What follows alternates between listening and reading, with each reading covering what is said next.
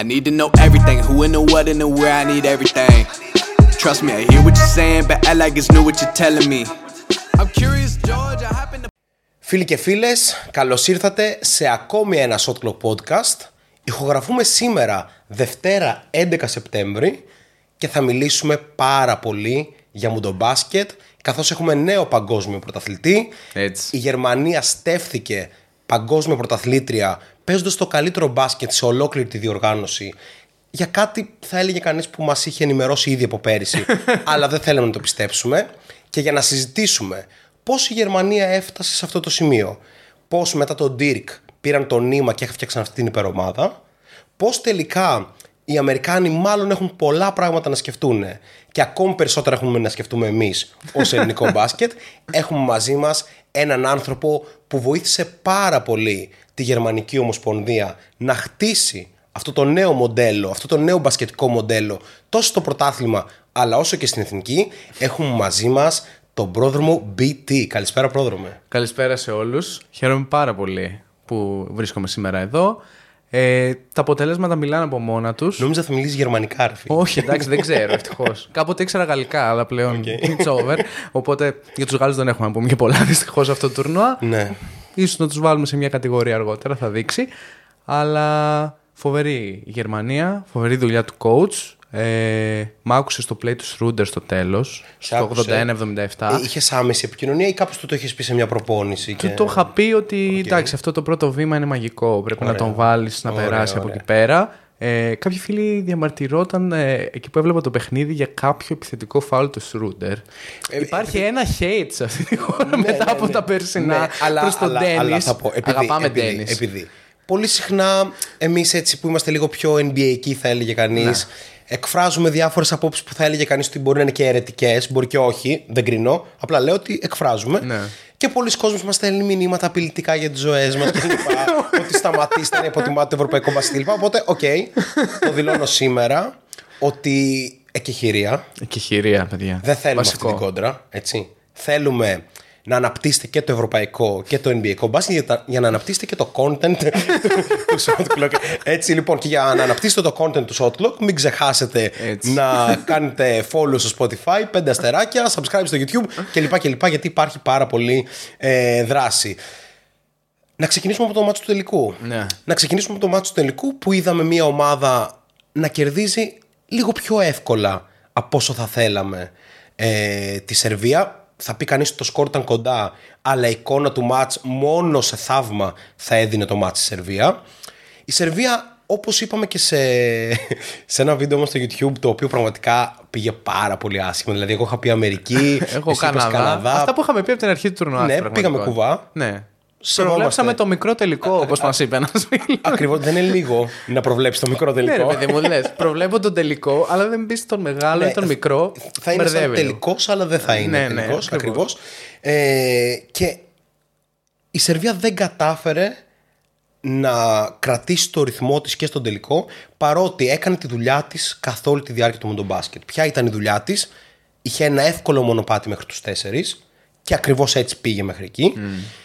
Και στους τέσσερις ο Πέσιτς, ο οποίος έχει ακούσει αρκετά από το Shotgun Podcast και θα πω δικαίως, Ναι. μένω σε αυτή τη θέση. Κι εγώ 100%. Και μένω στη θέση του ότι σε συλλογικό αλλά και γενικό επίπεδο τα τελευταία 10 χρόνια μετράει μόνο αποτυχίε. Fact, δεν είναι άποψη του Νίκο αυτή, είναι απλά fact. Ναι. Ε, Παρ' όλα αυτά έκανε ένα μαγικό προπονητικά παιχνίδι στους τέσσερις Παίρνει το respect μου μόνο και μόνο για να το πάρω πίσω για τον τελικό όπου έχω πάρα πάρα πολλά πράγματα να πω. Αλλά πριν αναλύσουμε τη Σερβία και το μάτς, έχω εδώ και τις σημειώσεις μου, ωραία. Ε, να πούμε μόνο ότι η Γερμανία ήταν η ομάδα που έπαιξε το καλύτερο μπάσκετ στο τουρνουά. Για μένα, είτε είναι NBA αυτή η ταυτότητα, είτε είναι ευρωπαϊκή ταυτότητα, δεν με ενδιαφέρει στην πραγματικότητα. Ίσως λανθασμένα μπήκαμε κι εμείς σε αυτή τη συζήτηση. Ε, η Γερμανία αυτή τη στιγμή παίζει ένα μπάσκετ το οποίο είναι υπερσύγχρονο. Ακριβώς. Έχει την μπάλα στα χέρια του ηγέτη της, ενός super guard, ο οποίος έχει ένα πάρα πολύ γρήγορο πρώτο βήμα και μπορεί να βάλει όσους πόντους χρειάζεται. Συνήθως. Γιατί μπορεί να πάει και 2 στο 26. αλλά συνήθως του βάζει. Ε, έχει αυτό το πρότυπο σύγχρονου forward, το Franz Wagner, που είναι ό,τι πιο όμορφο υπάρχει εκεί έξω μπασκετικά. Δεν μιλάω για την ομορφιά του Ναι, τη Που θα φυσική. εντάξει, είναι και όμορφο. οκ, Ναι, δεν- ήταν. δεν- Βέβαια δεν Δεν κρίνω. κρίνουμε. Ναι, αλλά είναι πάρα πάρα πολύ όμορφο μπασκετικά και καλαίσθητο αυτό που δίνει ο Βάγκνερ και αποτελεσματικό. Δύο εξαιρετικά πεντάρια, το ένα καλύτερο από το άλλο. Ο Τάις που δίνει τη σκληράδα και ο Μο Βάγκνερ που δίνει και σκληράδα αλλά και λίγο φινέτσα. Έτσι. Ο Βόγκτμαρ που είναι κάτι τελείως διαφορετικό και από τους δύο. Ένας πύργος που στάρει τρίποντο και βάζει την μπάλα κάτω, ασύλληπτο. Και δύο ρολίστες, ο Λό και ο Όμπστ, οι οποίοι είναι πάρα πολύ υψηλού επίπεδου παίχτες. Εντάξει, ο Όμπστ δεν έχει καταφέρει να το δείξει ακόμη στην Ευρωλίγκα. Ο Λό θεωρώ ότι το έχει δείξει. Ε, και όλο αυτό σε συνδυασμό με τον Χέρμπερτ, ο οποίος έχει χτίσει μια ομάδα και του έχουν εμπιστευτεί να χτίσει μια ομάδα, είδαμε κάτι πραγματικά όμορφο το οποίο βασιζόταν στο pace, στο ρυθμό δηλαδή, στο spacing και στην ατομική ικανότητα των παιχτών να παράξουν ε, όντας, ξέρεις, ό- έχοντας και σπεσιαλίστες στο γήπεδο κλπ. Άρα αυ- κάπως έτσι ε, βάζω στο κάδρο τη Γερμανία ως πρωταθλήτρια κόσμου 2023. Ή ως πρωταθλήτρια γης, όπως είπες Ναι, σε ένα ο πολύ Νίκολας ωραίο Μπατούμ. tweet, ο Νίκολα Έτσι, Μπατούμ, έτσι. μαγικό. Ε, ο Χέρμπερτ, ο οποίος έκανε ένα πέρασμα κάποια στιγμή και από αυτήν εδώ, ε, την μπασκετομάνα που... Από τον Άρη, από τον από τον Άρη. Άρη. Ε, και θα προσθέσω στους πρωταγωνιστές πριν πω ε, και τη δική μου οπτική, τον Μπόγκα. Ναι, ναι, ναι, το ξέχασα. ναι. Γιατί πραγματικά, και θα ξεκινήσω από αυτόν, ξεκλειδώνει το παιχνίδι του τελικού. Αυτό είναι μια ιδιαίτερη άποψη. Ξεκινάμε από ο Άιζακ Μπόγκα, ο podcast είσαι, γιατί ε, ναι, όχι. γιατί ναι. όχι. Το παιχνίδι στο εμίχρονο μας έδινε νομίζω σε όλους μια γεύση ότι μάλλον Γερμανία, αλλά το ότι μπορούν και κρατάνε και ο Μπογκδάνοβιτ δεν έχει ζοριστεί καθόλου, σημαίνει καλό δρόμο. Ισχύει, ισχύει. Δεδομένου ότι και ο Μιλουτίνοφ έκανε ένα πολύ μέτριο για τα δεδομένα του μέχρι εκείνη τη στιγμή παιχνίδι, παρότι είχε ήδη δημιουργήσει με τρεις assist, αν δεν κάνω λάθος, ή τέσσερις ίσως ε, στο ημίχρονο. Με το που μπαίνει ο Μπόγκα στην τρίτη περίοδο, ξεκινάει το ραν των Γερμανών το 15 κάτι ψηλά για τους Σέρβους. Ο οποίος Μπόγκα να πούμε ότι σούταρε και καλά. Σούνταρ και καλά. Πράγμα που θέλουμε να το δούμε και στη φετινή Ευρωλίγκα. ότι Ναι. Να σουτάρει καλά, γιατί το αμυντικό πακέτο είναι εντυπωσιακό. Ναι. Ε, 2-3, 90 κάτι κιλά που μπορεί να μαρκάρει από 1 4 δεν βρίσκεις. Πολύ συχνά, σίγουρα όχι σε αυτά τα τουρνουά. Κλείδωσε με έναν τρόπο τους διαδρόμους του Μπογκδάνοβιτ. Δεν άφηνε με κανέναν τρόπο να δημιουργήσει οτιδήποτε είχε στο πλάνο του ο Πέσιτς. Και έτσι ο Μπογκδάνοβιτ μένει στους δύο πόντους στο δεύτερο ημίχρονο. Απίστευτο. Ε, μετά τους 15 που φαινόταν ότι έχει πάρει φωτιά και δεν υπάρχει τρόπος ε, να σταματηθεί. Μ' άρεσε πάρα πολύ η Σερβία στην αρχή, την, στην αμυντική της προσέγγιση, η οποία ήταν ότι, παιδιά, με το που πάει το drive up the baseline, κατευθείαν παγίδα, γιατί αυτή η πάσα του Ρούντερ στις γωνίες για να βρουν τον Όπστ ή τον Βόχτμαν ή τον οποιοδήποτε που κατά σκοτώνει. βάση σουτάρει, άμα μπει αυτό το σουτ σε σκοτώνει. Και μετά πρέπει να τραβήξει πίσω, να παίξει εναντίον αυτών των κορμιών κλπ.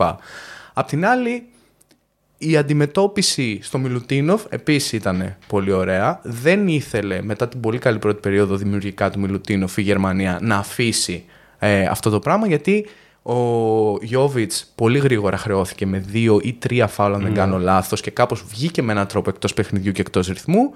Οπότε κόψαν και αυτό το κομμάτι και λίγο το, το ότι είχε μείνει μόνο ο Μπογκδάνοβιτ περιόρισες τη, τη Σερβία στο τι μπορεί να κάνει. Δεδομένου και ότι ο Κούντουρτ είχε πει σε ένα πολύ κακό παιχνίδι. Θα συνολικά. συμφωνήσω και για μένα υπάρχουν τρία κλειδιά στο μάτς. Πρώτον, το λάθος του Γκούντουριτς στις πολύ τελευταίες φάσεις. Ναι. Γιατί εκεί πραγματικά αν ακουμπήσει την μπάλα στο Μιλουτίνοφ και το βάλει, που εντάξει, ο Μιλουτίνοφ τελείωσε το τουρνουά με 77% κάτω από την μπασκέτα. Τρελό ποσοστό, ειδικά για τουρνουά FIBA. Ε, και εκεί ο Γκούντουριτ κάνει μια πάσα που δεν αντιστοιχεί στο επίπεδό του. Άρα ένα αυτό που ο παράγοντας τύχη παίζει ρόλο, ξέρεις, η ψυχολογία των παιχτών κλπ. Ένα δεύτερο, η εξαιρετική άμυνα και του Μπόγκα και του Σρέντερ πάνω στον Μπογκδάνοβιτ. Και τρίτον, και εδώ θέλω να σταθώ λίγο στην επιλογή του Πέσιτς, αν ο καλύτερος σου παίχτης δεν του βγαίνει στο δεύτερο ημίχρονο και τον έχει κλείσει η αντίπαλη άμυνα, σαν προπονητής, το πρώτο πράγμα που έχεις να κάνεις δεν είναι να πεις: OK, θα πάμε τον Αβράμοβιτς, είναι να βρεις τρόπο να ξεκλειδώσεις τον Μπογκδάνοβιτ. Γιατί δεν είσαι ένα ματ, πώς να το πω, ε, ομίλων ή στους 8 ή στον τελικό. Ή θα κερδίσει με τον Μπογκδάνοβιτ ή θα χάσει με τον Μπογκδάνοβιτ. Τουλάχιστον αυτή είναι η δική μου οπτική γωνία. Και σαν να μην φτάνει αυτό, σ- καθ' όλη τη διάρκεια που βλέπουμε τον Μπογκδάνοβιτ να κάθεται στη γωνία, βλέπουμε τον Μιλουτίνοφ να κάθεται στον πάγκο. Και όσο καλά και να παίζει ο Πετρούσεφ, επιμένω με την ίδια λογική. Στον τελικό θα πας με τον Μπογκδάνοβιτ και τον Μιλουτίνοφ, αυτούς που σε οδήγησαν εκεί, και όπου σε πάνε. Δεν μπορώ. Καταλαβαίνω, πάρα πολλοί κόσμοι θα πει ότι ο Πετρούσεφ ήταν σε καλή μέρα, τα έβαλε, έλυσε το επιθετικό πρόβλημα. Οκ. Ο Μιλουτίνοφ είναι ο Μιλουτίνοφ όμως. και είναι, ήταν ένας από τους καλύτερους center του τουρνουά. Νομίζω βγήκε και στη δεύτερη πεντάδα του παγκοσμίου. Και πρέπει κάπως να τον φθείρει τον Τάις. Δηλαδή τα απαλά hook του Πετρούσεφ και τα σωστά από τα 5 μέτρα δεν κουράζουν τον Dice, ας πούμε έτσι. Ούτε τον Βάγκνερ. Θα πρέπει να βρεις έναν τρόπο να το κάνεις. Ο Πέστης δεν το έκανε. Και αυτό που δεν έκανε καθόλου η Σερβία στην τελευταία περίοδο ήταν. Δεν επιχείρησε καν να δώσει την μπάλα στα χέρια του Μπογκοντάνοβιτ και να παίξει ένα Άιζο, να παίξει ένα pick and roll. Απλά ήταν ο Αβράμοβιτς, ο οποίος έκανε ό,τι καλύτερο μπορούσε, με τη βοήθεια του Θεού φυσικά. Ναι. έτσι, γιατί έκανε το σταυρό του. Σημαντικό. κάθε φορά και respect. Ε, αλλά εντάξει, δεν περιμένεις ο Αβράμοβιτς να σου πάρει το match και δεν το πήρε. Έτσι. Ε, respect στον Αλέξα. Ωστόσο, Απίστευτος ήταν. ακόμη ένα σημείο για τη Γερμανία είναι ότι φάνηκε καθ' όλη τη διάρκεια να ελέγχουν το ρυθμό και με το Σρέντερ να είναι εξαιρετικά αποτελεσματικός, φαινόταν να μην φοβούνται για το που πηγαίνει αυτό το μάτι. Στη στιγμή που η Σερβία δεν είχε παίχτη να ελέγξει το ρυθμό. Δηλαδή, από την ώρα που ο Μπογκοντάνοβιτ βγήκε εκτός παιχνιδιού, ο Γκούντουριτς είναι η επόμενη λύση, αλλά δεν είναι ο κατεξοχήν παίχτης που ξέρεις θα κουβαλήσει μια ομάδα. Ναι. Θα καταλάβαινα full το να μείνει ο Μιλουτίνος στον πάγκο, ακόμα και αν δεν συμφωνώ, αν η μπάλα ήταν στα χέρια του Μπογκδάνοβιτ, γιατί αυτός όντως μπορεί να ορίσει το ρυθμό. Ή, δηλαδή. ή, sorry, ή αν πήγαινε σε μια λογική ότι θα πάω small ball. Ναι. Ότι θα βάλω έναν άλλον στο 5 γιατί θα παίξω μόνο με αλλαγές κλπ. Ναι, δηλαδή εκεί που κυνηγάς και θες να τρέξεις λίγο περισσότερο, πρέπει να βάλεις τον καλύτερο χειριστή μπάλα να έχει την μπάλα στα χέρια. Ναι, ο Αβράμοβιτς ήταν εξαιρετικός και στην ε, άμυνα πάνω στην μπάλα και την έκλωψε και δύο φορές, αν δεν κάνω λάθος. Και εκβίασε δύο πολύ ωραία φάουλ και έβαλε και τους 20 πόντους του. Αλλά Μπογκδάνοβιτ στη γωνία δεν το έχουμε. Ναι, ναι, Δε- δεν θα το βλέπαμε νομίζω υπό καμία άλλη συνθήκη. Ήθελε να τρέξει να ορίσει το ρυθμό. Πίστευε ότι θα το κάνει μέσα από πολύ σκληρή άμυλα και τρέχοντας τον ευνηδιασμό. Πήγε να κάνει ένα τσαφ κάποια στιγμή, αλλά μετά οι Γερμανοί ε, σκόραν δύο φορές απάνω και κάπου εκεί έκλεισε το παιχνίδι στην πραγματικότητα. Ήταν λίγο παλιακό το coaching του Πέσιτ. Πήγε λίγο με τους παίχτες που τραβάνε και όχι με τους παίχτες που μπορούν να κερδίσουν. Ναι, ενώ Υπάρχει συνολικά ειδοποιώς διαφορά. δεν ήταν. Αυτό θυμάμαι μια συνέντευξη του Γιώργου Μπαρτζόκα Ναι. που έλεγε ότι είτε βάλει. Ο Κώστας Λούκας βέβαια πλέον παίζει τον Παναθηναϊκό, αλλά θυμάμαι να λέει ότι πριν τελειώσει η περσινή σεζόν, είτε βάλει το σούτ ο Σλούκα είτε δεν το βάλει, ο Σλούκα θα το πάρει το σούτ. ναι. Πόσο μάλλον όταν μιλάμε για τον Μπογκδάνοβιτ. Έτσι. Παντού οι ομάδες χτίζονται με ένα τέτοιο τρόπο. Όλη τη χρονιά. Δηλαδή, αν ξαφνικά ξέρουμε ότι θα πάρει ο Νίκος ε, το σουτ που θα κρίνει το παιχνίδι. ε, Θα το πάρω. Δώστε μου και θα το πάρω. το θέλει Έτσι. και μπορεί να το πάρει.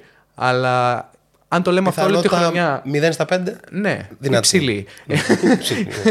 Αλλά αν ξαφνικά ο coach πει ο πρώτο σήμερα έχει βάλει 5, μπορούμε να του δώσουμε ένα ελεύθερο από τη γωνία. Όχι. Θα του πω πάρε την μπάλα. Ναι, πολύ σωστό. Δηλαδή- αυτό, αυτό, αυτή είναι σωστή λογική. Έτσι καλά ξεκινάει η σεζόν. λοιπόν, ε, θα συμφωνήσω όχι ακριβώς με το παράδειγμα. αλλά ναι, ωραίο. Ε, ξέρεις τι, από εκεί και πέρα η Σερβία έχει κάνει ένα μικρό overachieve. Το ότι κέρδισε τον Καναδά ήταν ένα τέτοιο. Δεν λέω ότι είναι καλύτερη ομάδα, αλλά το roster δεν ήταν τόσο υψηλού επίπεδου. Έπαιξε καλύτερα πάντα, αυτή τη βραδιά. Αισθάνομαι κάπως ότι πάντα αυτές οι χώρες έτσι. Τις πρώην Σουδού, Ιουγκοσλαβία, ε, Λετωνία και τέτοια. Κάπως πάντα έχουν παίχτες που πολλοί κόσμοι δεν τους ξέρει ή είναι ρολίς σε γνωστές ομάδες. Λέγε με Ντόμπριτς, ας πούμε. Κατάλαβες. Παίζει στον Ερυθρό Αστέρα 20 Απίστευτο. λεπτά. Αλλά ο Ερυθρός Αστέρας είναι μια κακή ομάδα της Ευρωλίγκας. Ε, η Νταβίντοβατς κλπ. Που τους βλέπεις κάνουν τρελό στέπα με την εθνική και όλη τη χρονιά μετά λες: Πού είναι αυτός ο παίχτης. Πού είναι αυτός ο Αβράμοβιτς; Ο Αβράμοβιτς βέβαια ήταν και πέρυσι καλός Ναι. με την Παρτίζαν. Ήταν πάρα πολύ καλός βασικά, αλλά σε πολύ περιορισμένο χρόνο συμμετοχής 12 λεπτά όταν δεν έπαιζε ο έκτος Έξουμ, ας παίκτης, πούμε. ναι. όχι έκτος, νομίζω και πιο. ναι, και πιο πίσω, αλλά μέχρι εκεί. 7ο, ας πούμε, Μέχρι 12 με 17 λεπτά ανάλογα ε, τη μέρα. Οκ, ήρθε η ήττα της Σερβίας. Οι Γερμανοί είναι πρωταθλητές κόσμου. MVP ο Ντένις Σρέντερ μη αμφισβητήσιμο για μένα. Παρά το ένα, έκανε ένα κακό ματς. Όλα τα υπόλοιπα ήταν από πολύ καλά έως τέλεια. Υπάρχει μια συζήτηση για το αν είναι ένας από τους κορυφαίους point guard Ευρωπαίων όλων των εποχών. Για μένα δεν υπάρχει συζήτηση γι' αυτό. Mm. Προφανώς και είναι. Δεν θα κάτσω να κάνω αν είναι top ε, 7, top 5, top 8, top 10 κλπ. Είναι ένας από τους κορυφαίους. Έχει MVP παγκοσμίου. Πόσοι δεν έχουν. Και επίσης ο Σρέντερ είναι στην κατηγορία παιχτών που αδικούνται γιατί κάνουν μια ζωή καριέρα στο NBA. Ενώ αν ήταν στην Ευρωλίγκα προφανώς θα έπεφταν τα τσιμέντα. ξέρω εγώ, μπορεί να έπαιρνε την Brown Zweig και να την, και να την έστελνε ξέρω εγώ, στην Ευρωλίγκα. Αλλά που είναι και μέτοχος. Ναι. Έτσι. Είναι ιδιοκτήτης, δεν ξέρω τι. Ναι, κάτι τύπου 30% κάτι τέτοιο και έπαιζε ο Ζάγκαρς εκεί πέρα. Ακριβώς. Και είναι αστείο αυτό το πράγμα. το είπαμε και σε ένα ε, βίντεο μας στο YouTube. Οι Γερμανοί έχουν φτιάξει ένα μπάσκετ το οποίο είναι πολύ όμορφο. Βγάζουν συνεχώς παίχτες. Και αυτή η μαγιά παιχτών που έχουν αυτή τη στιγμή είναι τουλάχιστον εντυπωσιακή. Με τα αδέρφια Βάγκνερ, με τον Σρέντερ. Παίρνουν κάπως το νήμα από τον Ντίρκ. Και αυτοί που γεννήθηκαν, ξέρεις που ήταν μικρά παιδιά όταν έπαιζε ο Ντίρκ, τώρα τους βλέπουμε να πρωταγωνιστούν. Του χρόνου φαίνεται, διάβασα κάποια δημοσιεύματα που λένε ότι θα είναι και ο Μαξ Γκλίμπα. Και η Γερμανία έχει κάτι από Λετωνία, τη χημεία της ομάδας, ξέρεις, ότι παλεύουμε όλοι για ένα κοινό σκοπό, αλλά του στάρ που έχει η Γαλλία, που έχει. Δηλαδή, πέρυσι υποτιμήθηκε πάρα πολύ το ότι χάσαμε από την Γερμανία. Δηλαδή, είναι υπερομάδα. Κυριολεκτικά. Ναι, και υπήρχε. Την περιμέναμε για τους τέσσερις, δεν την περιμέναμε για να ναι, το ότι πάρει. Θα Ναι, κοντράρει τόσο θα ίσα Αμερικανούς ή οποιονδήποτε άλλον, Καναδούς ίσως κλπ. Είναι πολύ όμορφο όχι μόνο το πώς έχει φτάσει εκεί το γερμανικό μπάσκετ συνολικά, γιατί υπάρχει μια ολόκληρη δουλειά από πίσω, την οποία εμείς μάλλον μπορούμε να την πούμε σε τίτλους, αλλά αξίζει να τη βρείτε να τη διαβάσετε σε λεπτομέρειες το τι ακριβώς συμβαίνει ε, στην Ομοσπονδία εσωτερικά. Ε, γιατί είδα διάφορα άρθρα στο ίντερνετ, δεν θα είναι πολύ δύσκολο να το βρειτε Το βασικό είναι το πώς χτίζεται τέλος πάντων η διαδικασία, το πώς περνάνε οι παίκτες ε, στις ομάδες που αγωνίζονται στα πρωταθλήματα, το πώς αυτοί παίρνουν κατευθείαν ρόλο από μικρή ηλικία, το πώς ουσιαστικά τα reps, οι επαναλήψεις, το Έτσι. παίξε, παίξε, παίξε, Έτσι. φέρνει την ατομική βελτίωση, την συλλογική ας πούμε αντιμετώπιση του αθλήματος που εκεί είναι όλο το ζουμί αυτό που λέμε σύγχρονο μπάσκετ για να βγούμε λίγο από το ευρωπαϊκό εναντίον NBA κου. Ναι, ναι, ναι. Δεν υπάρχει αυτό. Η συζήτηση είναι σύγχρονο Πώς μας ή είπε ο άλλος παλιό. στο Twitter, μας είπε ε, Πανασχετάμπουροι Ναι. τριπλουνίστες. Ναι, ναι. Ποιος είσαι ρε μπρο; Κάπου Chill. γράφτηκε γενικά Chill, αυτό και chill, bro. μετά έγινε. Ναι, ναι. Οκ. Και κάτι για τα NBA μας είπε, αλλά τέλος πάντων ας μην πούμε σε διάφορα γαλλικά Ωραία. που ακούστηκαν Ναι, ναι. μετά τους τέσσερις. Αλλά επειδή ακριβώς εκείνη η συζήτηση και επειδή η Γερμανική Ομοσπονδία το έχει δει, βλέπουμε όλο αυτό και ταυτόχρονα βλέπουμε και μια δική μας αδυναμία να το δούμε εδώ πέρα με οποιονδήποτε τρόπο παρά. Θέλω να κάνω ένα case εδώ για το αν η Σερβία υπηρετεί το σύγχρονο μπάσκετ ή όχι. Είναι μεγάλη συζήτηση αυτή, γιατί αισθάνομαι ότι αυτή η ομάδα πέρυσι, ας πούμε, ήταν παταγώδης η αποτυχία της Σερβίας. Νομίζω αποκλείστηκε στους 16 του Ευρωμπάσκετ. Ναι, και ήταν και πολύ εμφανές το ότι η ομάδα δεν, δεν έχει πλάνο, δεν ξέρει τι να ναι, παίξει. Ναι, και ξέρεις, καμιά φορά χαμηλώνει το επίπεδο του ρόστερ, δηλαδή δεν έχεις Γιώκητ, δεν έχεις Μίσιτ, δεν έχεις Λούσιτ κλπ. Και καταφέρνεις να βγάλεις κάτι καλύτερο στο παρκέ. Η Σερβία έχει, ξέρεις, τα παραδοσιακά της. Τη σερβική σχολή, όλα Ναι, αυτά, ναι. ξέρεις, τη χημεία, την κίνηση μακριά από την μπάλα κλπ. Αλλά αυτά είναι λάθος να τα βαφτίζουμε έτσι, γιατί είναι ειδοποιητικά χαρακτηριστικά, αν υπάρχει Ναι. αυτή η λέξη, ε, του σύγχρονου μπάσκετ. Δεν υπάρχει ομάδα αυτή τη στιγμή στο υψηλότερο επίπεδο που να μην έχει player movement, που να μην έχει ball movement ή που να μην το επιδιώκει. Εν πάση περιπτώσει, μπορεί ο, ο αντίπαλος να το πάρει μακριά. Εν πάση περιπτώσει, πάμε να παίξουμε ένα ωραίο fill in the blank που έχουμε καιρό και κάπως έτσι να κάνουμε την ολική ανασκόπηση του, του παγκοσμίου που είχε πρωταθλητές όπως ξαναλέμε τους υπέροχους ε, Γερμανούς. Λοιπόν, ε, ας ξεκινήσουμε με ένα απλό ε, το highlight του φετινού ε, FIBA World Cup 2023 ήταν Ουφ, υπήρχαν πολλά highlight. πάρα πολλά. Αλλά Πάρα πολλά. Υ- υπάρχει ένα φοβερό υποψήφιο να πω. θέλω αυτό να μου πρώτα. πεις ο- να απαντήσω όπως θες είτε μία φάση είτε ένα στιγμιότυπο τύπου ένας αγώνας και αυτός ο αγώνας ήταν το highlight οι 39 από του Towns Ναι, ναι, ναι, ή- ναι. κατάλαβες Αρχικά υπάρχει μια φάση που θα ήταν το highlight του τουρνουά, αλλά για λίγο δεν ήταν. Ε, Γερμανία, Αμερική, το παρολίγο κάρφωμα του κάρφωμα με τα Edwards. δύο του Anthony Ω, Edwards ισχύει. πάνω στον Daniel Tice. ισχύει, Το οποίο ευτυχώς για τον Tice από τα φύριχτηκε. καλύτερα foul. καρφώματα που δεν έγιναν ποτέ Ναι, Έτσι. γιατί είναι, ε, είναι το drive από αριστερά και έχει φύγει από το αριστερό κομμάτι της μπασκέτας και ουσιαστικά γυρνάει και το κορμί του στον αέρα προσπαθώντας να καρφώσει με τα δύο. Πανδύσκολο, παραλίγο και δυσκολεύομαι πάρα πολύ να αποφασίσω, αλλά μπο- θέλω να βάλουμε εδώ πέρα τον Hollis Jefferson. OK. Να πάμε Οκ. λίγο. Με, να, με, να με λίγο τιμήσουμε. χιπστερισμό. Με ναι, με λίγο χιπστερισμό οκ, να το σέβομαι. τιμήσουμε και τη φάση των ομίλων. Ναι, και ναι, ναι. το ματς στην παράτηση που έβαλε 40-39. 39 πόντους με 9 πόντους. rebound. Ναι. Ε, πολύ όμορφο. Έτσι, σε παιχνίδι που δεν περιμένεις ότι θα δεις κάτι ωραίο. Εκεί είναι τα κάπως μαγικά αυτόν τον τουρνουά. Επαυξάνω Ναι. και ο χιπστερισμός νομίζω ότι πρέπει να μπαίνει ότι μιλάμε για highlights γιατί εντάξει δεν Ε, έχει ναι, τόση εντάξει. αξία αυτό. Το ματς Πουέρτο Ρίκο Σουδάν, Οκ. το οποίο έληξε στην παράταση. Ναι, ναι, ναι, Είχε ναι. κάτι τύπου 98-98 στην κανονική περίοδο. Αλλά δεν το λέω highlight γι' αυτό, ούτε για το ότι ο Κάρλικ Jones έκανε κάτι χιδεότητε τύπου 38 πόντι, 14 assist. ναι, ναι, ναι. Επίσης, ο Κάρλικ Jones σε ένα επόμενο ματς θα μπορούσε να είναι και αυτό highlight. Έκανε το πιο κοντινό σε triple double που έχει γίνει ποτέ σε παγκόσμιο, με 21 πόντους, 14 assist και 9 rebound. Που ο συμπαίχτη του πήρε το τελευταίο rebound στην τελευταία φάση. Don't do that. Και η FIBA αφού έβγαλε το triple double το πήρε πίσω Έσβησε. με ναι, ναι, ναι, ναι. Ε, είναι highlight όμως γιατί αυτός ο αγώνας που δεν συζητιέται αρκετά το έβγαλε το 3 steps basket και shout out σε αυτό το σημείο για το 3 steps basket. Έχει λάθος σκορ.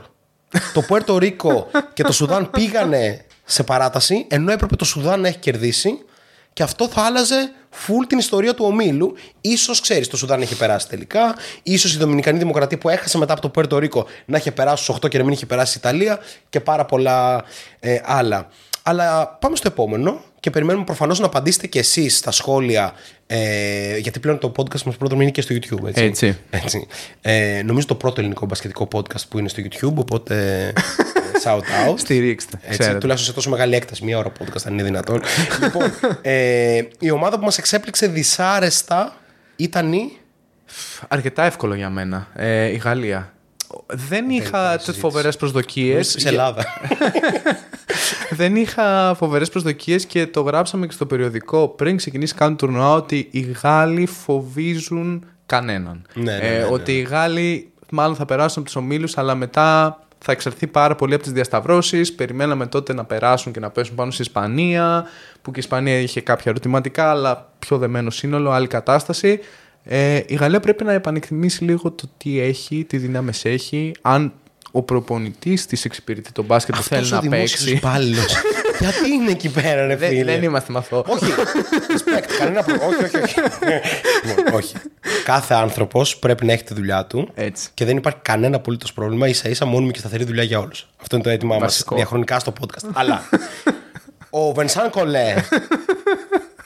Για ποιο λόγο είναι προπονητής της Εθνικής Γαλλίας; Τι έχει πετύχει και πρέπει να κοουτσάρει κάθε καλοκαίρι το Φουρνιέ, τον Γκομπέρ, τον, ε, τον Βίκτορ Γουαμπέναμα από του χρόνου κλπ. Ναι, αυτό θα αλλάξει πολύ σύντομα. Ναι, πάντως για τη Γαλλία να πούμε ότι είναι καλό πράγμα να θες να τα ξαναχτίσει λίγο τα πράγματα και να έχεις τον Βίκτορ Γουαμπέναμα να έρχεται και τον Νικόλας Μπατούμ και ξέρεις, οι βετεράνους είναι τόσο σπουδαίοι παίκτες όπως ο Μπατούμ, όπως ο Ντεκολό κλπ. Άρα δεν τους φοβάμαι. Δηλαδή, οκ, πέρυσι έχασαν στον τελικό στο Ευρωμπάσκετ, δεν είναι και τόσο αποτυχημένοι.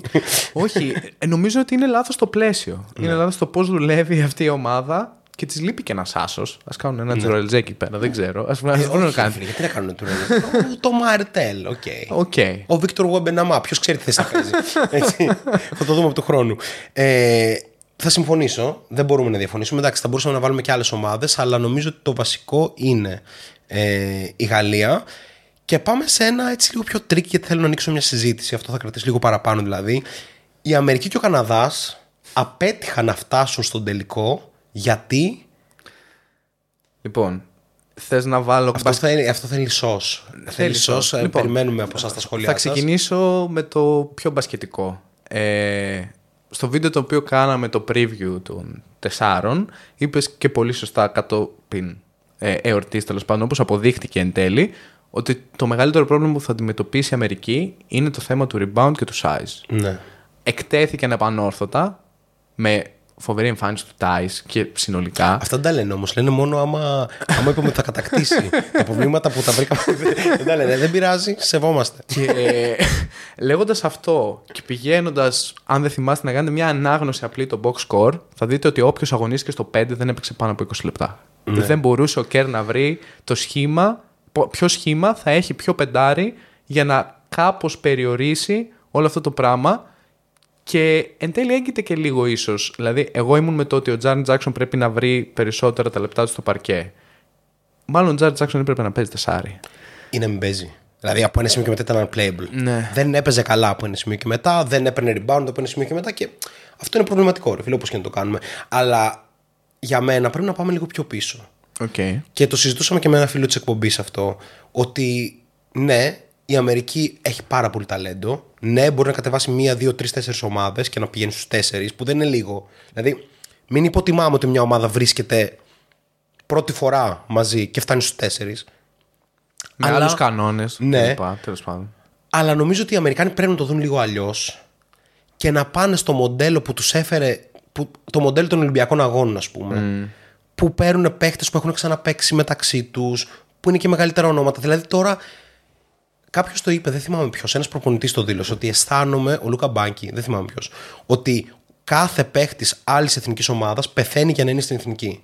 Ενώ ο Αμερικάνος απλά επιλέγεται να είναι στην εθνική και αν θέλει πάει, αν θέλει δεν πάει κλπ. Δηλαδή κάπως δεν υπάρχει αυτή η χημεία της ομάδας, αυτό το πάθος που είναι αναγκαστικό να υπάρχει σε αυτό το τουρνουά. Δηλαδή σε αυτό το τουρνουά πρέπει να τα δίνεις όλα, να ξέρεις πώς παίζει ο άλλος και να έχεις ταλέντο. Οι Αμερικάνοι τι κάνουν από τα τρία, το τρίτο και τελευταίο, ας πούμε. Δηλαδή δεν μπορούσε να κερδίσεις αυτά τα τουρνουά. Και οι Αμερικάνοι νομίζω το τελευταίο που κέρδισαν ήταν το, το 14.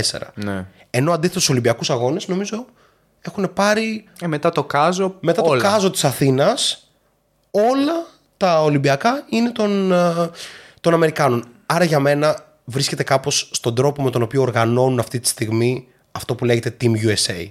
Ο Καναδάς από την άλλη δεν θεωρώ ότι απέτυχε. Ούτε εγώ. Δηλαδή είναι μια πάρα πολύ δυνατή ομάδα, μια φουρνιά παιχτών που είναι πρωτόγνωροι για τον Καναδά. Πήραν το πρώτο τους μετάλλιο ever και σεβασμός γι' αυτό. Και από εκεί και πέρα είχαν τις απουσίες των δύο. Των Δύο δύο εκ των τριών καλύτερων τριών παίκτων. καλύτερων παιχτών. Δηλαδή έλειπε ο Τζαμάλ Μάρι και ο Wiggins. OK. Πώς θα το κάνουμε. είναι άλλο να παίζεις ακόμα και με τον Brooks που ήταν πάρα πολύ καλός και τον Ντόρτ και λοιπά. Και είναι άλλο να έχεις τον Wiggins και τον Μάρι στις ίδιες θέσεις. Ε, και φυσικά να φέρνει από τον πάγκο τον Brooks, ας πούμε, και τον Ντόρτ. Έχουν μια έλλειψη στους ψηλούς. Ναι. Δηλαδή αισθάνομαι ότι ποιος είναι το καλύτερο πεντάρι Καναδό. Είναι ο Dwight Powell. Είναι ο Dwight Powell που το Στότχολο Podcast, όπως ξέρετε, πρότεινε για τις ελληνικές ομάδες τον τελευταίο περίπου 1,5 χρόνο. Παρότι είναι βασικό στον Dallas. ε, Δεν έχει καμία πιστεύω ότι σημασία. Πάρα πολύ καλό στο φωτεινό Ολυμπιακό. Δεν μπορείς να καταλάβεις πόσο καλός θα ήταν. Ε, υπάρχει ο Ken Birch, που είναι επίσης καλός, εξαιρετικός επίσης για Ευρωλίγκα. έτσι. ε, που ήταν και πολύ καλός στην Ευρωλίγκα το 17 με Ολυμπιακό. Ε, άρα κάπως πιστεύω ότι ο Καναδάς έχει κάποιες ελλείψεις στο ρόστερ του. Αλλά κατά βάση νομίζω ότι κάτι καλό γίνεται. Και ο Τζόρντι Φερνάντε πάρα πολύ καλός προπονητής. Ο Νικ Νέρ που μάλλον θα προπονεί του χρόνου και ο Τζόρντι Φερνάντε θα είναι βοηθός επίσης πάρα πολύ καλός προπονητής. Στον Καναδά μου αρέσει αυτό που γίνεται. Τρίτη βγήκαν, επιτυχία είναι. Ε, και συνεχίζουμε το επόμενο. ναι, ο Καναδάς αυτό. Λίγο η συνοχή, όπως και στην Αμερική, όλο αυτό το κάπως μαζεύτηκαν πρώτη φορά. Αλλά εκεί ίσως υπάρχει ένα άλλο πλάνο. Θα το δούμε πώς θα πάει στα επόμενα τουρνουά. Ε, και από εκεί και πέρα πάρα πολύ μέλλον. Έτσι. Δεν είναι απλό, ξαναλέμε. Ναι, και να πούμε ότι η Team USA δεν βαδίζει σε καλά μονοπάτια αυτή τη στιγμή γιατί δεν κάνουν αυτό που έκαναν όταν έχασαν από την Ελλάδα το 2006. Δεν φέρουν, ξέρεις, ε, μια ομάδα η οποία θέλει να γίνει ομάδα να δεθεί και να κατέβει σε 2-3 τουρνουά. Δηλαδή, ο Καρμέλο το, το, το 2007 έπαιζε στα FIBA Americas, ο Καρμέλο Άντωνη. Ακραίο. Τώρα στα FIBA Americas, FIBA νομίζω, Americas- παίζουν παίχτε μόνο από την G League και το Eurocup. Ναι, ναι, ναι, Ούτε καν από την Ευρωλίγκα. Πρέπει να αλλάξει λίγο και θα δούμε πώς θα Ε, πάει αυτό. Σχολιάκι για Dillon, θες να κάνουμε. Πιστεύουμε ότι. 76% true shooting. Ναι, δεν υπάρχει αυτό το πράγμα. Είναι, ο Ντίλον είναι υπεραμυντικός. Το έχουμε πει, το έχουμε ξαναπεί. Ε, Το βγάλαμε ναι, λίγο άχρηστο. Εγώ ίσως παραπίστευα σε αυτόν. Ναι, το ναι, έχω όχι, παραδεχτεί. Μην, πας να, μην την πας εκεί. όχι, τη όχι, όχι, συζήτηση. δεν την πάω Ναι. εκεί. Εγώ παραπίστευα σε αυτόν, αλλά οκ. Λίγο το μηντιακό παρακράτος της Αμερικής που λέω κάμια φορά. Ναι, ε, τα έβαλε έπρεπε με- να δολοφονήσει ένα χαρακτήρα. Τα έβαλε με Λεμπρόν. Ε, αφού τα έβαλε με Λεμπρόν, δεν είσαι καλός. Ο Ντίλον Μπρούξ είναι ένας παίκτης που ήταν βασικούρα σε μια ομάδα playoff για δύο συνεχόμενες χρονιές. Με κομβικότατο ρόλο και με πολύ ύποπτο ε, shooting, Shooting. shooting selection. έτσι. Ε, Παρ' όλα αυτά παραμένεις ένα πάρα πολύ καλός παίκτη και παραμένει ένας πάρα πολύ καλός 3D παίκτη. Δηλαδή, όταν ο Μπρούξ βάζει τα τρίποντα, είναι υπερχρήσιμος. Τώρα, οι 39 πόντοι του τον κάνουν να αισθάνεται λίγο καλύτερος από ό,τι είναι που έβαλε στο μικρό τελικό, ας πούμε. Οκ. Αυτά καλό είναι ε, να μην συμβαίνουν. Το καλύτερο παιχνίδι που είδαμε στο τουρνουά ήταν. Εντάξει, δεν υπάρχει ερώτηση. Κακό το βάζω. Μίλα. Γερμανία είπα. Ε, ναι. Εντάξει, και το Γερμανία-Καναδάς, αλλά δεν ήταν ίδια τα, αυτά που απαιτούσαν να κερδιθούν. Έτσι. Ε, πάμε σε ακόμη ένα. Η εθνική κρατάει από το τουρνουά ότι. Τι κρατάει η εθνική από το τουρνουά; Ε, κρατάει το γεγονός ότι κάποιοι παίχτες καλέστηκαν να βγουν μπροστά και κάποιοι το έκαναν, λέγε με Ιωάννης Παπαπέτρου, λέγε με Γιαννούλης Λαρετζάκης, που θέλω να πω ότι ο Γιαννούλης Λαρετζάκης έχει έναν πολύ ανορθόδοξο τρόπο να παίζει μπάσκετ.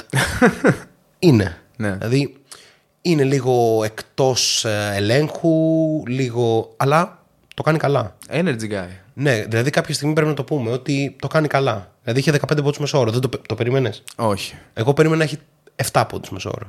Οι 15 είναι ότι κάποιος έπρεπε να βγει μπροστά και να σκοράρει και το έκανε ο Παπαπέτρου που το βλέπεις κάπως ότι αν είναι ο καλύτερος παίκτης της ομάδας θα το τραβήξει το σκορ. Το Λαριτζάκι δεν το βλέπεις και όμως το έκανε. Άρα για άλλη μια φορά αμφισβητεί ακόμη και εμάς που λέμε ότι Γιαννούλη. Εννοείται. Μπορεί, βασικά ο Λαριτζάκη μπορεί να γίνει, το έχω ξαναπεί, 3D παιχταράς και δεν το επιλέγει. Κάποια στιγμή πιστεύω ότι το επιλέξει και θα είναι ακόμη ε, καλύτερος. Κατά τα άλλα, στήριξα τον Γιώργο Παπαγιάννη, ξεκίνησε καλά. Είμαι πάρα πολύ απογοητευμένος από την απόδοσή του με τη Λιθουανία. Άρα, δηλαδή ήταν απογοητευτικός με τη Δεν Λιθουανία. υπήρχε ιδιαίτερη ελπίδα εκεί που έμπλεξε. Όχι, το είχαμε θα πρέπει να συζητήσει. υπάρχει. Θα, θα έπρεπε να υπάρχει. Δηλαδή, εμείς που βάζουμε και ψηλά τον πύχη του συγκεκριμένου παίχτη και που ξεκίνησε καλά στο τουρνουά, η απόδοσή του απέναντι στη Λιθουανία ήταν πάρα πολύ κακή. Τελείωσε σε 28 λεπτά με ένα rebound. Ναι, όχι. Δηλαδή αυτό σε δεν 2-18 επιτρέπεται. bro. Αυτό δεν επιτρέπεται. Έτσι. Γιώργος, σ' αγαπάμε. Μπορείς να έρθεις όποτε θες αυτόν εδώ. ή σε έναν άλλο μεγαλύτερο καναπέ Εδώ γιατί είσαι μάλλον και δεν χωρά- 2-18. δεν χωράς, φίλε, ναι, ναι, ναι. ε, Και θα σε βολέψουμε. Είναι όλοι, όλοι οι παίχτες της εκπομπής. Ε, όλοι οι παίχτες της εθνικής είναι φίλοι της εκπομπής. Έτσι. Άρα είναι αυτομάτως καλεσμένοι. Έχουν το shot clock pass. με, το οποίο, με το οποίο μπορείς να έρχεσαι στην εκπομπή και να λες γνώμες και τέτοια. Ναι, Οκ. στέλνεις Γιώργο, Μπόγρη, μήνυμα στους- Γιώργο Μπόγρη, πρώην διεθνή καλεσμένος. Εννοείται. Στέλνεις μήνυμα, στέλνουμε διεύθυνση, χτυπάς πόρτα, έρχεσαι Ναι. στο στούντιο 1. Είναι τόσο απλό. Ακριβώς, ακριβώς.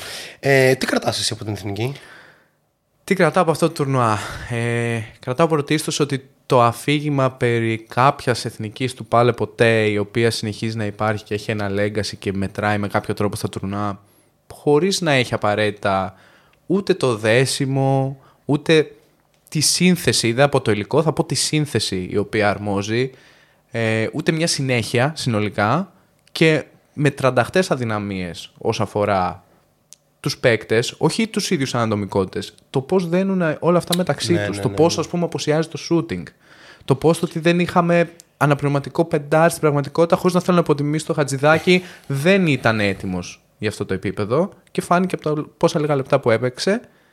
Και ε, αυτό το οποίο κρατάω είναι ότι χρειάζεται αλλαγή ρότας.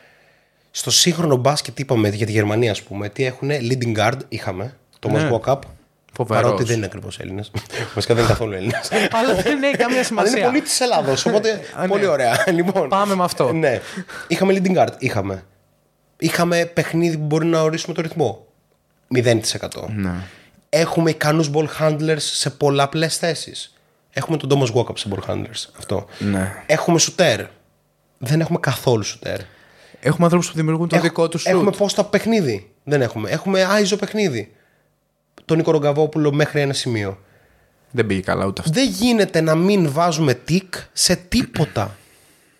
Αυτό σημαίνει ότι κάτι γίνεται λάθος. Δεν είναι ρε παιδί μου η συζήτηση για τη Σερβία που πέρυσι έχασε στους 16 και φέτος πήγε στον τελικό. Η Σερβία ξέρουμε τι δίνει όμως στο μπάσκετ. Η Λετωνία είναι μια ομάδα που όποτε εμφανίζεται σε διοργανώσεις εμφανίζεται οκ. Σοβαρή. Έτσι. Πλήρης. Με ένα Εμείς πλάνο. Δεν ήταν σοβαρό αυτό που εμφανίσαμε. Γιατί δεν. Ρε παιδί μου, πώς να το πω. Δεν έβλεπες καμία ελπίδα. Πίστευες ότι θα κερδίσουμε κατά τύχη. Δηλαδή, ποιον κερδίσαμε, την Ιορδανία, που αλίμονό μας αν δεν την κερδίσαμε, και τη Νέα Ζηλανδία, που. Ο, τι να λέμε τώρα. Εντάξει, δηλαδή, κάπως ξεφεύγει από την ανάλυση αυτό το κομμάτι και πάμε στο ότι πρέπει να γίνει ένα, μια ριζική αλλαγή στο ελληνικό μπάσκετ που να ξεκινήσει από τα πολύ πολύ χαμηλά γιατί δεν έχουμε τίποτα. Το γεγονός ότι πήγαμε πέρυσι 8 οφείλεται καθαρά στο ότι υπήρχε ο Γιάννης Αντοκούμπο στην ομάδα. Ακριβώς. Και είπαμε πριν για την Η ίδια ομάδα με τον Γιάννη Αντοκούμπο ίσως περνούσε από Ναι. το δεύτερο γύρο. Γιατί ο Γιάννης είχε 30 πόντους, θα είχε πάλι 30 πόντους. Ναι.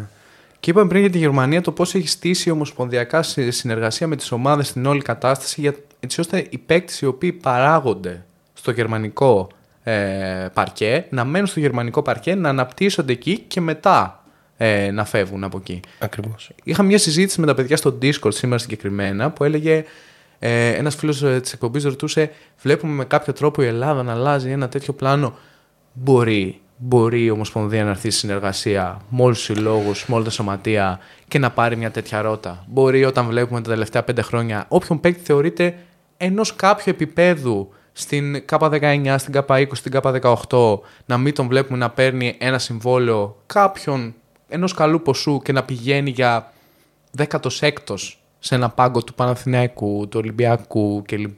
Και απλά να πηγαίνει Και- έτσι αυτό το Και ταλέντο. όσο, όσο υπάρχει το πρόβλημα με τα διαβατήρια, τόσο τα νέα παιδιά θα καταλήγουν 15η στον Ολυμπιακό και τον Παναθηναϊκό.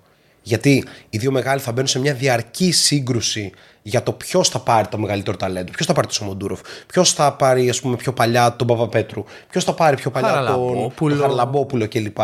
Με αποτέλεσμα όλα αυτά τα παιδιά, με εξαίρεση δεν κατα... λόγω του Ιβκοβιτς. Βασικά το γεγονός ότι έπαιξε ο Παπα-Νικολάου, ότι έπαιξε ο Σλούκας, ότι έπαιξε ο Μάτζαρης, ότι έπαιξε ο Κατσίβελης κλπ. Και είδαμε μια διαφορετική. Βασικά, σώσαμε άλλη μια δεκαετία του ελληνικού μπάσκετ. Τώρα η επόμενη δεκαετία. Ε, Κρίνεται λίγο. Υπάρχει ταλέντο, το έδειξαν Ναι. τα παιδιά που πήγαν μακριά στις διοργανώσεις ότι υπάρχει ταλέντο, αλλά αυτό το ταλέντο πρέπει να πάρει κατεύθυνση και να υπάρξει επιτέλους συνεργασία σε ένα βαθιά τοξικό κλίμα.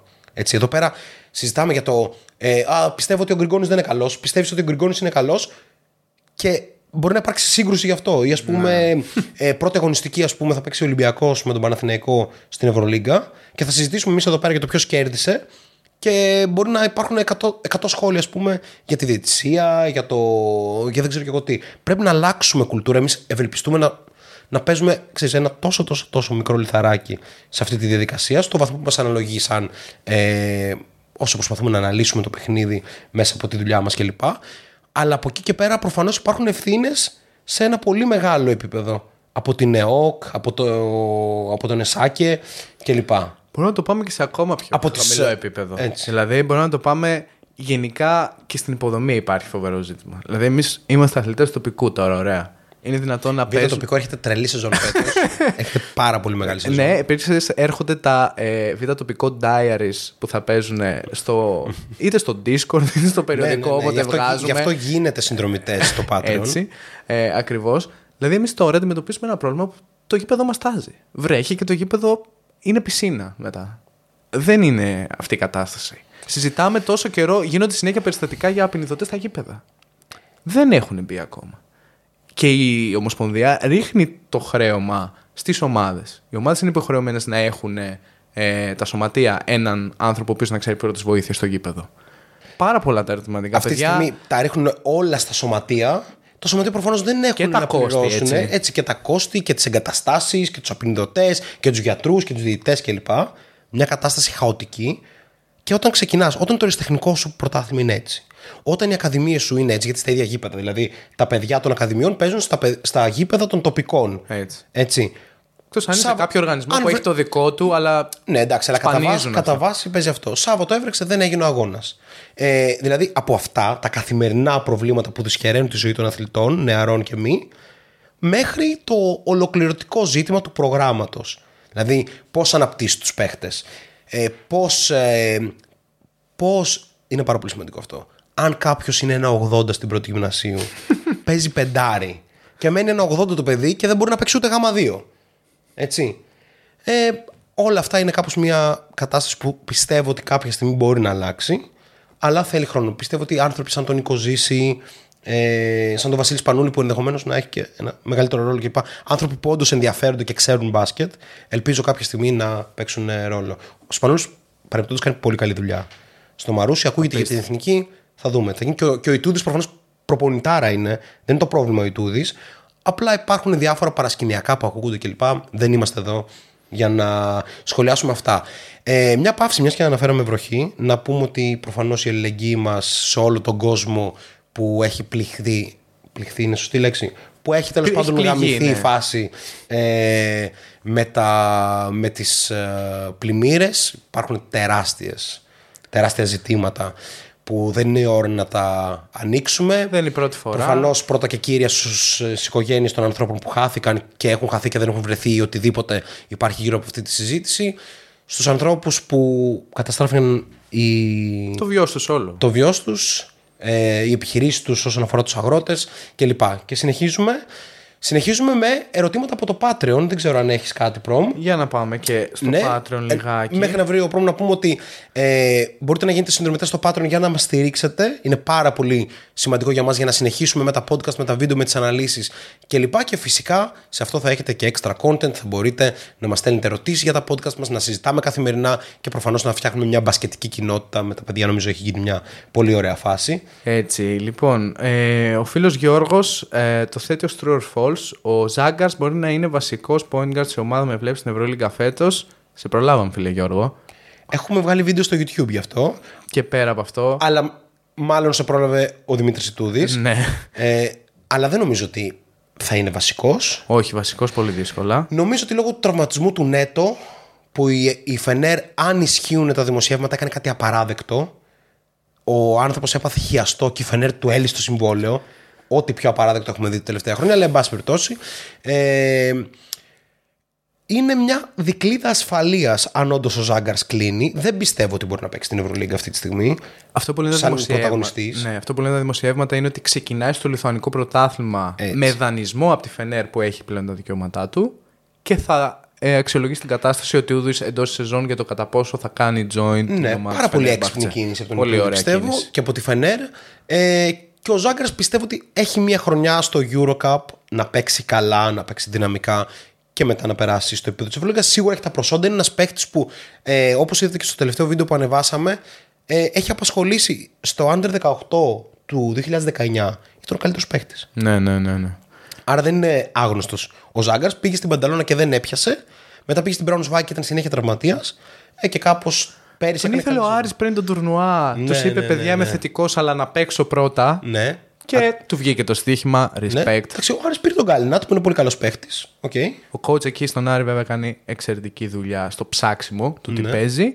Ε, και συνεχίζει. Shout out στο φίλο μας Know It Ball Έτσι. που Που μας είναι δίνει. προπονητής στον Άρη φέτος. Ναι, ένα από τα και τμήματα. μας δίνει όλα τα inside περί άρεος. έτσι. Ε, πάμε στο Μίτσο, ο οποίος λέει από μικρές πληθυσμιακά χώρες ποια είναι αυτή με το πιο πετυχημένο project στην παραγωγή ταλέντου; Ε, θα πω η Λιθουανία. Ναι. Θέλω να πω, φαντάζει να λέγαμε η Κύπρος, ας πούμε.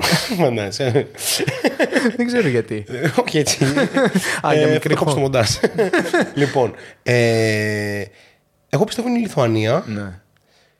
Τώρα δεν ξέρω ακριβώς το πληθυσμιακό. Πόσο είναι, ας πούμε, η Λιθουανία, πόσο είναι η Σλοβενία, πόσο είναι η Κροατία. Όλες αυτές τις Είναι πολύ κοντά. Και η Σερβία είναι, κάτω- είναι κοντά στα 7 εκατομμύρια. Η, η Σλοβενία ότι είναι είναι- κοντά στα 2,5. Αυτό δηλαδή. ε, Η Λιθουανία πόσο πληθυσμό έχει, ας πούμε; Θα σε- θα σε Google γελάσω, it, αλλά Google it, πιστεύω ότι είναι κάτω στυλ κοντά Δηλαδή στα 2-3. η Σερβία είναι στα 7 εκατομμύρια. Εντάξει, αν θεωρούμε τη Σερβία στο ίδιο κομμάτι, τότε προφανώς η Σερβία είναι με διαφορά. Αλλά αν πούμε ότι η Σερβία είναι λίγο μεγαλύτερη και πάμε στις πολύ μικρές χώρες, Σλοβενία, Λετωνία, Λιθουανία κλπ. Θα πω ότι η Λιθουανία είναι προφανώς μια σχολή μπάσκετ που είναι όντως σχολή. 2,8 εκατομμύρια, παιδιά. Ναι, Το 21. ε, κοντά στα 3 η Σλοβενία εκατομμύρια. έχει Είναι βγάλει πολύ μικρό. πάρα πολλούς μεγάλους παίχτες. Δηλαδή έχει βγάλει Λούκα, έχει βγάλει Γκόραν Ντράγκητ, έχει βγάλει πιο παλαιότερα ε, τον Νάχμπαρ, έχει βγάλει τον Εστέροβιτς, τον Σμόντις. Πάρα πολλούς παίχτες Ναι, που μπορούμε να κάνουμε και αφιέρωμα βασικά για αυτούς τους παίχτες. Αλλά η Λιθουανία, ρε φίλε, έχει παραδοσιακά, διαχρονικά και ασταμάτητα πολύ σπουδαίες ομάδες. Δηλαδή, ε, καλά, για παίκτες δεν το συζητάμε τώρα, για τους Σαμπόνι, τους Σαμπόνι. Καλά, προφανώς ο παλιός άλλου επίπεδου. Ε, ο Γιώνας Βαλαντσιούνας, ο Ματσιγιάος, ο Γιασκεβίτσιο. Από πού να το αφήσεις και πού να το πιάσεις. Είναι πραγματικότητα, οπότε θα πω η Λιθουανία, δεν ξέρω αν έχεις άλλη απάντηση. Ε, θα συμφωνήσω. Δεν ξέρω αν στις μικρές υπάγει η Σερβία. Δηλαδή. Αλλά υπάγεται η η Σερβία Σερβία- είναι διπλάσια από τη Ναι. Λιθουανία. Έτσι, για να καταλάβουμε λίγο τα μεγέθη. Σχεδόν τριπλάσια βασικά. είναι 8 ναι. εκατομμύρια κάπου η Σερβία, 7 κάτι ναι, τέτοιο, ναι, ναι. Όπως και να έχει. Παρ' όλα αυτά υπάγεται στις μικρές χώρες. Δηλαδή και οι δύο είναι πολύ μικρότερες από τη δική μας. Αν το θέλουμε να το πάρουμε και έτσι. Ε, οπότε οι Σέρβοι είναι εκεί, η Λιθουανία είναι εκεί. Αν ορίζαμε κάπως και το πού είναι το όριο του πληθυσμού, θα το. Βέβαια, εξάρουμε θεωρώ ότι κατευθείαν. είναι λίγο άδικη συζήτηση. Εντάξει, είναι πολύ σεβαστό αυτό που κάνουν οι μικρές χώρες, αλλά για τις μεγάλες χώρες είναι λίγο άδικη συζήτηση. Γιατί π.χ. αν ήταν τόσο εύκολο να έχεις ε, πολύ καλό μπάσκετ ή πολύ καλό κάποιο άθλημα, θα ήταν και η Κίνα καλή στο μπάσκετ, ας πούμε. Δεν είναι. Ναι, θα ήταν και η ναι, Ινδία. ναι, ναι, ναι. Θα ήταν μια σειρά από χώρες. Ή η Αυστραλία τώρα κάνει τα πρώτα της βήματα. Ο Καναδάς τώρα κάνει τα πρώτα του βήματα. Δεν είναι τόσο εύκολο όσο το παρουσιάζουν. Θέλει μια ανάπτυξη, θέλει, ξέρεις, τα παιδιά εξορισμού κάπως παίζουν ποδόσφαιρο.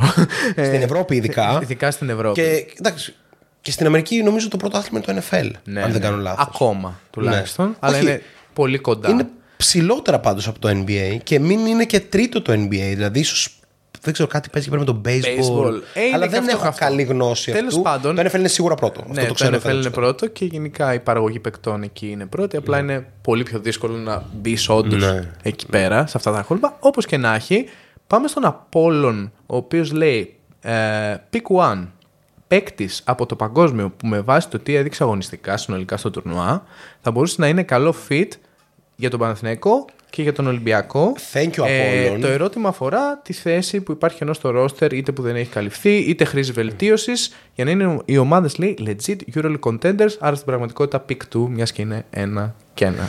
Non-NBAers. Ωραία. Να πούμε ότι παίζει κάτι με τον Μπραζδέικη στον Ολυμπιακό. Παίζει κάτι. Έτσι ακούγεται. Ε, Τελευταίες αλλά ώρες. θα κάνουμε βίντεο γι' αυτό. Δεν θα... θα ναι, κάνουμε λίγο ναι, υπομονή. ναι, ναι. Γενικά, εμείς κάνουμε λίγο υπομονή. Δεν βγάζουμε βίντεο για τους παίχτε παρότι πολύ συχνά μας ζητάτε πριν ανακοινωθούν. Βγάζουμε βίντεο ακριβώς την ώρα της ανακοίνωσης. ε, ενώ τη μέρα της ανακοίνωσης. Ναι, ε, με χαρακτηριστικό παράδειγμα το Juan, πούμε, που έσκασε τύπου, τύπου λίγες ώρες μετά Ε, και είναι ναι. το, το prime βίντεο μας. Λοιπόν, ε, η ανάγκη του Ολυμπιακού είναι διαφορετική στα μάτια μας και στα μάτια του Ολυμπιακού, από όσο έχω καταλάβει τουλάχιστον. Δηλαδή, ο Ολυμπιακός ψάχνει 2 και 1, έτσι έλεγαν τουλάχιστον με τον Κέντρικ Ναν. Ναι. Αλλά τώρα έχει προκύψει ο Μπασδέκη, ο οποίος ο Μπασδέκη είναι 3 και 4. Ό,τι σας λέγαμε. θα Έτσι. έλεγα.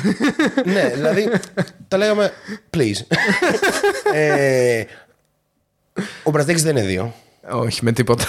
Έχουμε δει να γράφεται. Έχουμε, έχουμε γράψει για τον Μπραζδέκη στο 19. δεν είναι δύο και δεν θα γίνει διάρρη ο Μπραζδέκη. Σε κάποια σχήματα που μπορεί να είναι πολύ ψηλά και λοιπά και θε, ξέρεις, να πας με το walk-up τον Μπραζδέκη σε περίπτωση που ο Ολυμπιακός έπαιρνε τον Μπραζδέκη και τον Παπανικολάου και είναι πάρα πολύ δυνατός και ψηλός, οκ, θα το κάνεις. Αλλά ο Μπραζδέικις είναι τριάρι καθαρό που στα small ball σχήματα θα πάει στο 4. Ε, και ειδικά στα σχήματα του Γιώργου Μπαρτζώκα. Έτσι. Ε, Άρα, αν πούμε ότι τα τελευταία νέα λένε Μπραζδέικις, άρα 3-4, θα πω ότι από το παγκόσμιο ένας παίχτης που είναι πολύ καλός στο 3-4 για τον Ολυμπιακό θα ήταν μια επιλογή, ας πούμε, θα ήταν ο Χόλι Τζέφερσον. ναι, Έτσι. σίγουρα. Για παγκίτης. Για Έτσι. παγκίτης, ναι. Ε, γιατί δεν μπορώ να βρω κάποιον άλλον στο 3-4 που να κάνει τόσο μεγάλη διαφορά. Αλλά αν πάμε στις θέσεις ανάγκης που υπάρχουν ούτως ή άλλως, αλλά δεν φαίνεται οι ομάδες να ψάχνουν, αν καταλαβαίνεις τι εννοώ, Ναι, ναι, ναι. πιστεύω ότι μια τέλεια επιλογή για τον Ολυμπιακό θα ήταν ο Μπρούνο Καμπόκλο.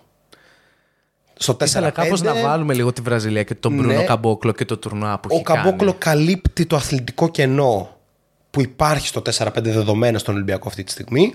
Μπορεί να παίξει και στο 4. Στη Βραζιλία παίζει και στο 3. Ναι. Στο 3 ξεκίνησε την καριέρα του, αλλά δεν νομίζω ότι θα το δούμε Η στην Βραζιλία Ευρωλίγκα είχε να- 6 να παίζει forwards, το- οπότε γινόταν Ναι, ναι, ναι, ναι. πανηγύρι. εκεί πέρα. Ωραίο. Εμένα Πολύ μου άρεσε. ωραίο. Ε, ο Μπρούνο μπορεί να στο άρει το ελεύθερο τρίποντο. Δεν είναι ο παίχτης που θα γινόταν ο νέος Γιάννης το κουμπό.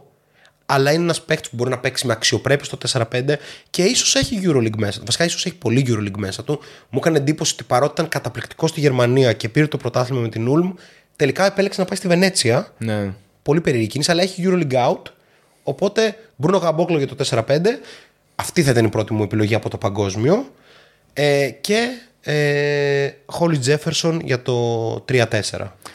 Οπότε ο Ολυμπιακός που βασίζεται κάπως περισσότερο σε guard αυτή τη στιγμή, αν δεν βρει τον παίκτη τον οποίο ψάχνει εκεί στο 3-4 που τόσο συζητάμε, το να πάει να πάρει τον Καμπόκλο νομίζω είναι ε, μια legit επιλογή. Δεν πιστεύω ότι θα συμβεί βέβαια, Ούτε αλλά εγώ λέμε τη πιστεύω θα δική συμβεί, μας οπτική γωνία. Αλλά θα ήταν πάρα πάνω σε πολύ αυτό, ωραίο. ναι. Ε, και από εκεί και πέρα. Για τον Παναθηναϊκό είναι λίγο πιο δύσκολο. Θα πω. Κοίτα, ε, να πω κάτι για τον Ολυμπιακό λίγο. Ε, Ναι, ο Κάρλικ Τζόουνς επίσης θα ήταν μια άρρωστη επιλογή, αλλά είναι ένα 83 και Ναι. υπάρχουν πολύ περιορισμένα όρια στον Ολυμπιακό. Ειδικά από τη στιγμή που υπάρχει ο Κάναν, ε, που είναι κοντός, από την ώρα που υπάρχει ο Λαριτζάκης που δεν είναι αθλητικός κλπ. Δηλαδή δεν μπορείς με τον Τόμας Γόκαπ να καλύψεις όλα τα κενά και να πας Ναι. με δύο πολύ κοντούς παίχτες ή με δύο όχι πάρα πολύ αθλητικούς παίχτες. Άρα αυτό παρότι μου έκανε εντύπωση σαν παίχτης. Ναι. Ναι, θα συμφωνήσω. Ε, για το Holly Jefferson τα έχουμε πει. Ποιο είναι το fit του αυτή τη στιγμή στον Παναθηναϊκό. Δεν μπορώ να σκεφτώ ένα πακέτο παίκτη από το τουρνουά που θα είχε, ξέρεις, όλα αυτά τα τικ που ίσως να είχε ο Σβι. Ναι, θα μπορούσε να φέρει. Ναι, ξέρεις τι, μπορούμε να πάμε σε λογικές να αρχίσουμε να λέμε ονόματα όπως λένε σε όλα τα site και λοιπά. Να λέμε για το Φοντέκιο. Ο Φοντέκιο έχει εγγυημένο συμβόλαιο στο NBA. Πώς θα ακριβώς θα έρθει. Ναι. Ή ο Εβάν Φουρνιέ θα ήταν μια καλή λύση για τον Ολυμπιακό. όπως έγραψε μεγάλο ειδησιογραφικό πρακτορείο. Δεν το 20 ξέραμε. εκατομμύρια το χρόνο Ναι, δεν παίρνει ο το σκεφτήκαμε ότι θα είναι ο Εβάν Φουρνιέ καλή λύση. Είμαστε hipster που, που δεν το είπαμε. Ε, ο Χόλις Τζέφερσον από τις περιπτώσεις παιχτών είναι όντως μια πραγματικότητα. Ε, βέβαια και αυτός έχει συμβόλαιο, αλλά τα συμβόλαια στις Φιλιππίνες ξέρουμε ότι σπάνε Ναι, ναι, πάρα, ναι. πάρα πολύ εύκολα. Σε περίπτωση που μια ομάδα στην Ευρωλίγκα όντως θέλει να πάρει ένα παίχτη. Μια καλή λύση ίσως θα ήταν και ο Σέγιοκ του Σουδάν.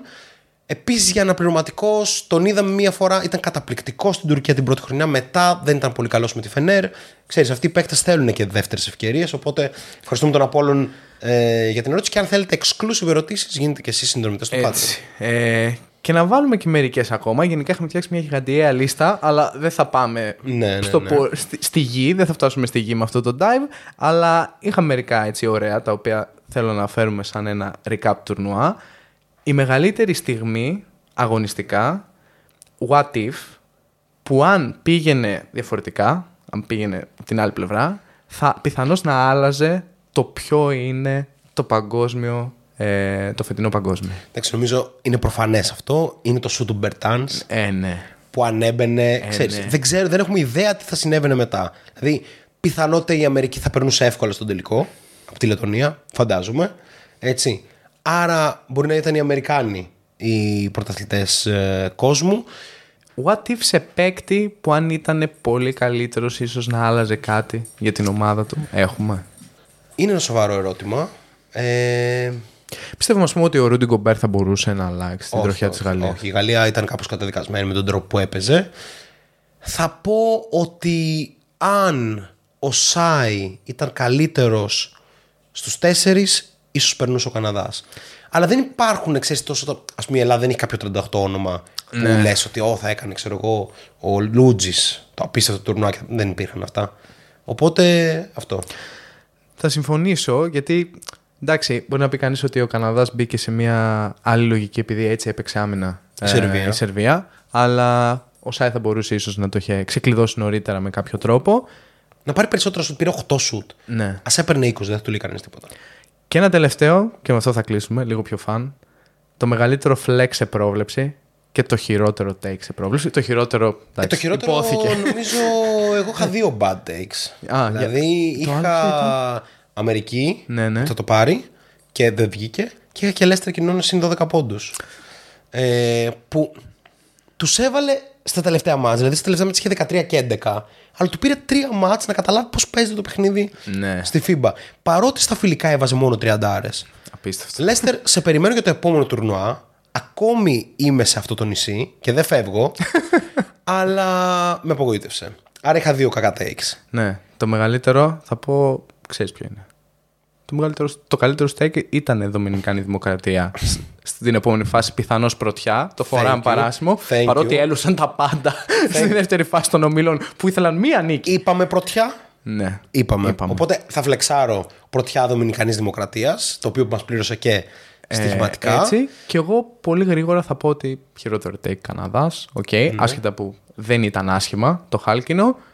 Και πιο hot take το οποίο βγήκε η νίκη του Κάπο Βέρντε στους ομίλους. Βγήκε. Βγήκε. Respect. Εντάξει, εντάξει. Κέρδισε τη Ε, Βενεζουέλα. αυτό- Καθόλου προβλέπε- ναι, αυτό. ναι, ναι, ναι, ναι. Οπότε ναι. Το οποίο Κάπο Βέρντε είχε τον καλό Ταβάρες και είχε ακόμη έναν που τον λένε Έντι Ταβάρες. και έπαιζε τρελό μπέρδεμα στα box μαγικό, score. μαγικό. Γιατί προφανώς, sorry, δεν είδα ματς του Κάπο Βέρντε. Ναι, όχι. Συγχώρεσέ με. ναι, δηλαδή ήταν και σε ώρα δουλειάς. Ξεκλέψαμε ό,τι μπορούσαμε, αλλά Κάπε Βέρντε δεν είδαμε. λοιπόν, απολαυστικός στο podcast σήμερα. Ανεβαίνει ολόκληρο στο YouTube, γι' αυτό κάνετε subscribe, like, comment κλπ. Αλλά το Spotify παραμένει το μέρος για το Shotlock Podcast. Εκεί που κάπως συνεχίζετε να μας βάζετε συνέχεια στα charts και σας ευχαριστούμε πάρα πολύ γι' αυτό. Ε, τι κάνετε, follow, Έτσι. πέντε αστεράκια γιατί αυτό που ακούτε σας Must. αρέσει. must. Ε, Ανεβαίνουμε, πάμε καλά λίγο ακόμα. Ναι. όχι Πολύ ακόμα. έτσι. ε, follow σε Twitter, ε, Facebook, Instagram, Instagram. και φυσικά στο YouTube ξέρετε τι Like, παίζει. subscribe, Έρχονται share, τα πάρα πάντα. πάρα πάρα πολλά. Έρχεται NBA, έρχεται Ευρωλίγκα. Ξέρετε τι σημαίνει αυτό. Θα υπάρχει εβδομαδιαίο πρόγραμμα που πρέπει να ανακοινώσουμε εδώ. Τις Τρίτες θα έχουμε εκπομπή preview για Ευρωλίγκες. Τα Σάββατα σίγουρα κάτι θα έχουμε. Θα δούμε πώς θα το κάνουμε για να έχουμε κάτι για μετά την Ευρωλίγκα. Τις Κυριακές θα έχουμε σταθερά βίντεο έτσι πιο ρετρό ή αναλύσεις ή οτιδήποτε. Θα δούμε. Το, το NBA μα podcast θα ανεβαίνει στο YouTube. Άρα, στο Podcast The Place to Be. Peace. Καλή συνέχεια.